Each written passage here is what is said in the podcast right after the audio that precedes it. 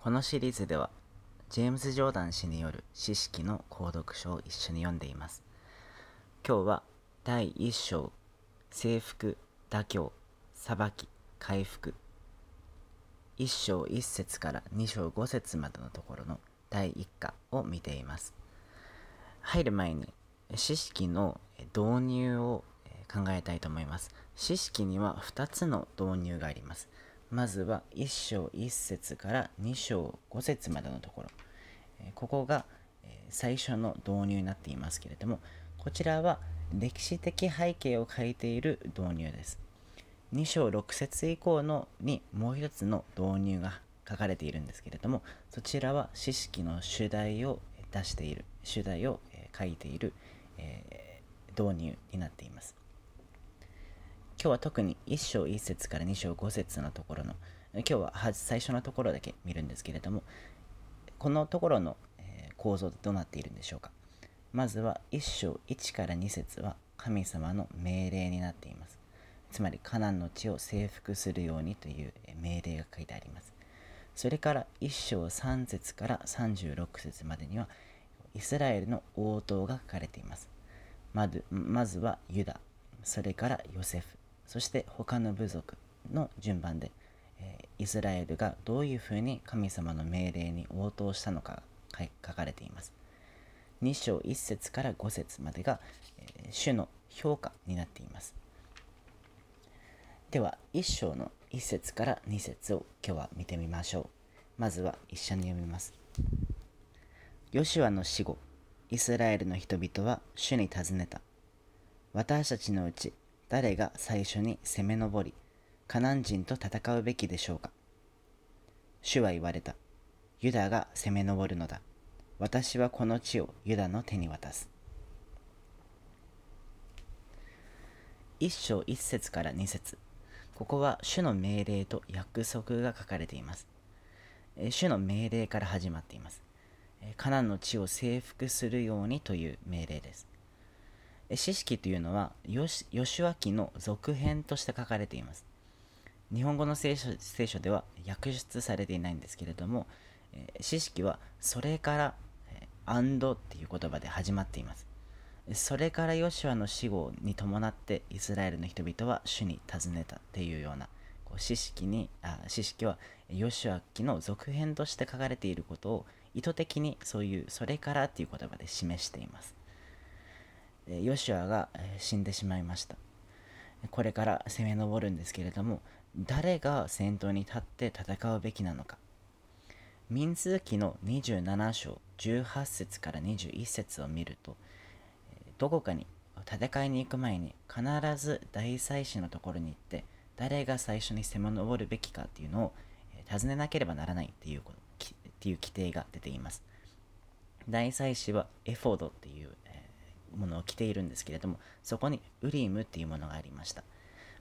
あのそれぞれの部族の、えー、部族を示す宝石がついている衣服なんですけれども学者によっては一つが光ったんじゃないかとかどれか一つが暖かくなるんじゃないか諸説はあるんですけれども、えー、このウリムに、裁定を求めた結果、ユダの族が先頭に立って戦うことが決まりました。えそこが、えー、2節に書かれています。ユダが攻め上るのだ。私はこの地をユダの手に渡す。カナン人を滅ぼすように神様は命令していたんですけれども神様は正義に基づいた命令をしたんでしょうかこれは創世記にまで遡る話で創世記の15章16節で神様は予言していました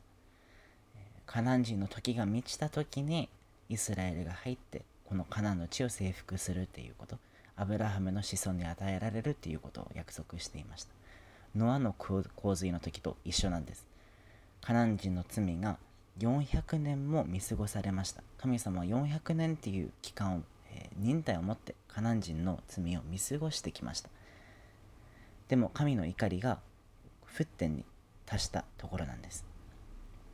だからイスラエルを用いてカナン人を滅ぼすということが神様の命令でした。出エジプトの23章27から33節。新明記の20章16から18節。こういうところに神様の命令が出ているわけなんですけれどもカナン人を地から追放するか殺すか。とりあえずこの地にカナン人が一人もいなくなるっていうこと。それが神様の命令でしたこの命令はヨシュアの指導のもとで達成されました。地は完全に征服されてイスラエルの地っていうふうになりました。それからヨシュアの時代にもうすでに各部族に割り当てられたわけです。どの部族がどこに暮らすのか、どこを治めるのか、それはすでに決まっていて、残りは、えー、あとはこう時間をかけて各部族が後処理、後始末をするだけが残っていました。それだけの、え、命令でした。でも神様の命令は命令と約束はカナン人を滅ぼせ地を完全に自分のものとしなさいあなた方と共にいて成功に導くからというような命令と約束でしたこれからイスラエルがどういうふうに神様に応答したのかっていうことが、書かれるわけです。2章にはユダが攻め上るのだ。私はこの地をユダの手に渡すっていうふうに書いてあるんですけれどもこれも、当然な話で、ヤコブの、え祝福を読むと創世紀の49章10節を見ると、ユダが、全ての部族を支配する立場になるっていうことがもうすでに予言されていました。なので、ダビデがユダの族だっていうこと、それからイエス様も、ユダの族から生まれたっていうこと、え先頭に立って戦うっていうことがもうこの時点で余計として出ています。この地をユダの手に渡すというのは、つまりはダビデの手に渡す、イエス様の手に渡すということがもうすでに言われています。次回から3節以降一緒に読んでみましょう。